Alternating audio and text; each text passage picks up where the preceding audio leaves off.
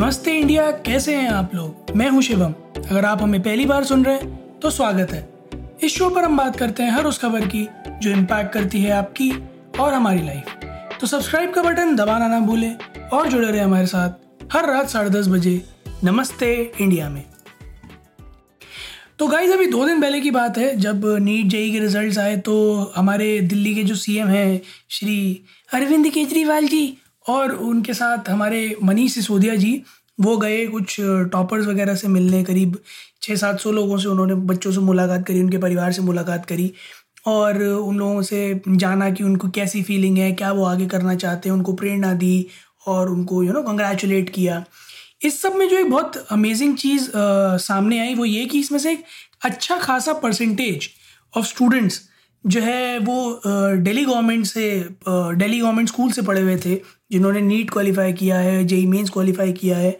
और अगर मैं इस बात को कंसिडर करता हुआ चलूँ तो compare to private schools government schools में जो फैसिलिटीज़ होती हैं क्वालिटी ऑफ़ एजुकेशन अगर मैं बात करूँ या टीचर्स बात करूँ तो वो बहुत पीछे होगी। मतलब चाहे जितना भी दिल्ली गवर्नमेंट ने स्कूल्स को पुश किया हो बट फिर भी वो प्राइवेट स्कूल्स को अभी नहीं मैच कर पा रहा होगा। सेकेंडली क्योंकि यूजुअली एक लोअर सेक्शन ऑफ़ इनकम वाले जो लोग हैं, उनके बच्चे गवर्नमेंट स्कूल्स में जाते हैं और पढ़ते हैं तो ऐसे में उनके लिए इतने महँगे महँगे कोचिंग्स को अफोर्ड करना भी you know is not viable not feasible जैसा हमने अपने थोड़े दिन पहले एक पॉडकास्ट में बात भी की थी, जहाँ नीट के जो टॉपर जी थे, सोहेब आफ्ताब, उन्हें तो कितने सारे इंस्टीट्यूट्स ने क्लेम कर दिया था कि वो हमारे यहाँ से पढ़े, हमारे यहाँ से पढ़े। उन अगर इंस्टीट्यूट्स की मैं बात करूँ उनकी फ़ीसें डेढ़ डेढ़ लाख दो दो लाख साल की हैं वो कहाँ जो गवर्नमेंट स्कूल में बच्चे पढ़ रहे हैं उनके पेरेंट्स अफोर्ड कर पाएँगे? और इस लिस्ट में कुछ ऐसे भी थे जिन्होंने कोचिंग्स भी नहीं ली हैं। कम्प्लीटली सेल्फ स्टडी पर रिलाय करके वो यू नो अपने आप अपने दम पर उन्होंने ये मुकाम हासिल किया। तो पहले तो बहुत सारी बधाइयाँ उन सभी बच्चों को जिन्होंने नीट और जेई के एग्ज़ाम्स क्लियर किए हैं। और दूसरा मेरा यू you नो know, दिल से सलाम उन बच्चों को जिन्होंने ये प्रूफ कर दिया कि किसी भी कॉम्पिटेटिव एग्ज़ाम को निकालने के लिए कोचिंग पर रिलाय होने की ज़रूरत नहीं है। आपको अपने अंदर खुद में विश्वास होना चाहिए, खुद में लगन होनी चाहिए, आपको मेहनत करनी होगी। ऐसा नहीं है कि सिर्फ़ कोचिंग इकलौता ज़रिया है, जो मिथ है ना, जो स्टीरियोटाइप है कि जेई अगर निकालना है तो कोटा जाना पड़ेगा, वो स्टीरियोटाइप तोड़ना बहुत ज़रूरी था। और ये बच्चे उस चीज़ की जीती जागती मिसाल है। कि कोई कोचिंग इंस्टीट्यूट नहीं डिसाइड करेगा कि आप जेई क्लियर कर पाओगे, आप नीट क्लियर कर पाओगे या नहीं। आपकी अपनी मेहनत, आपकी अपनी लगन, आपका अपना संकल्प, आपका अपना दृढ़ निश्चय और आप डिसाइड करोगे कि आप कोई कॉम्पिटेटिव एग्ज़ाम निकाल सकते हो या नहीं। मैं दो छोटे छोटे एग्जाम्पल्स देता हूँ जो मुझे पता चले थे।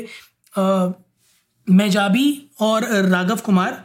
मेजाबी 94 परसेंट आए हैं, चारू यादव हैं, वो भी टॉपर है 96 के साथ। वो इलेवेंथ में फेल हुई थी बट उन्होंने 96 से टॉप किया है अभी। राघव कुमार, एक बच्चा जो ट्यूशन्स दे दे के अपना घर का खर्चा निकालता था, उसने 93.4 स्कोर किया है। तो आप इन बच्चों को देखिए ना, इन लोगों के पास कितना था।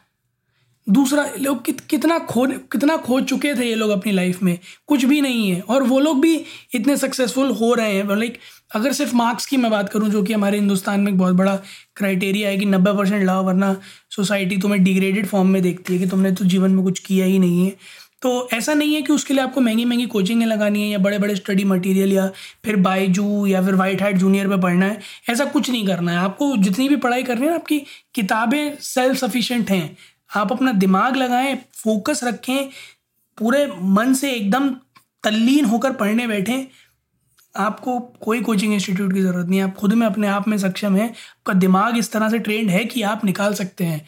बस विल पावर होनी चाहिए।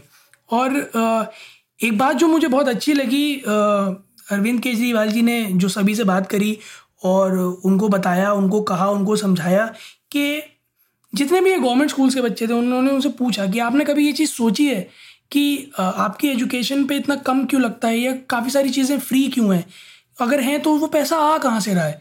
क्या वो टैक्स पेयर्स का पैसा है? जी हाँ बिल्कुल टैक्स पेयर्स का पैसा है।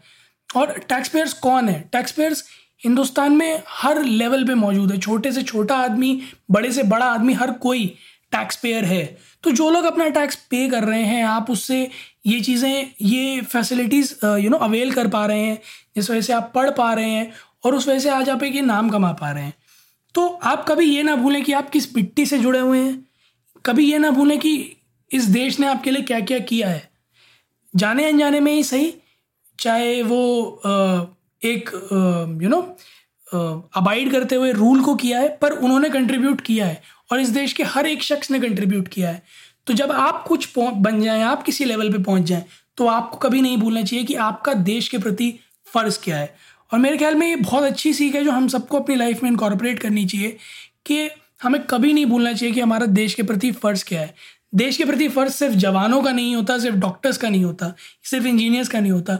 हर एक उस शख्स का होता है जो उस देश में रह रहा होता है, वो चाहे हिंदुस्तान हो, चाहे कोई और देश हो। तो प्लीज़ जिस भी देश में आप रहें, आप अपने देश की सेवा करें और और जैसे बड़े स्कैमर्स हैं, उनकी तरह खा के दूसरे देशों में ना चले जाएँ, बल्कि देश में रहें और देश के लिए कुछ ना कुछ अच्छा करते रहें और सुनते रहें नमस्ते इंडिया को और हम लोग हर बार अपने हर एक एपिसोड में यही चीज़ दोहराते रहते हैं और आगे भी दोहराते रहेंगे कि आप जो भी करें, हमेशा आराम से, धैर्य के साथ, सोच समझ कर बहुत शांत मन से करें। उम्मीद है आप लोगों को आज का एपिसोड पसंद आया होगा। तो जल्दी से सब्सक्राइब का बटन दबाइए और जुड़िए हमारे साथ। हर रात साढ़े दस बजे सुनने के लिए ऐसी ही कुछ मज़ेदार बातें। तब तक के लिए नमस्ते इंडिया।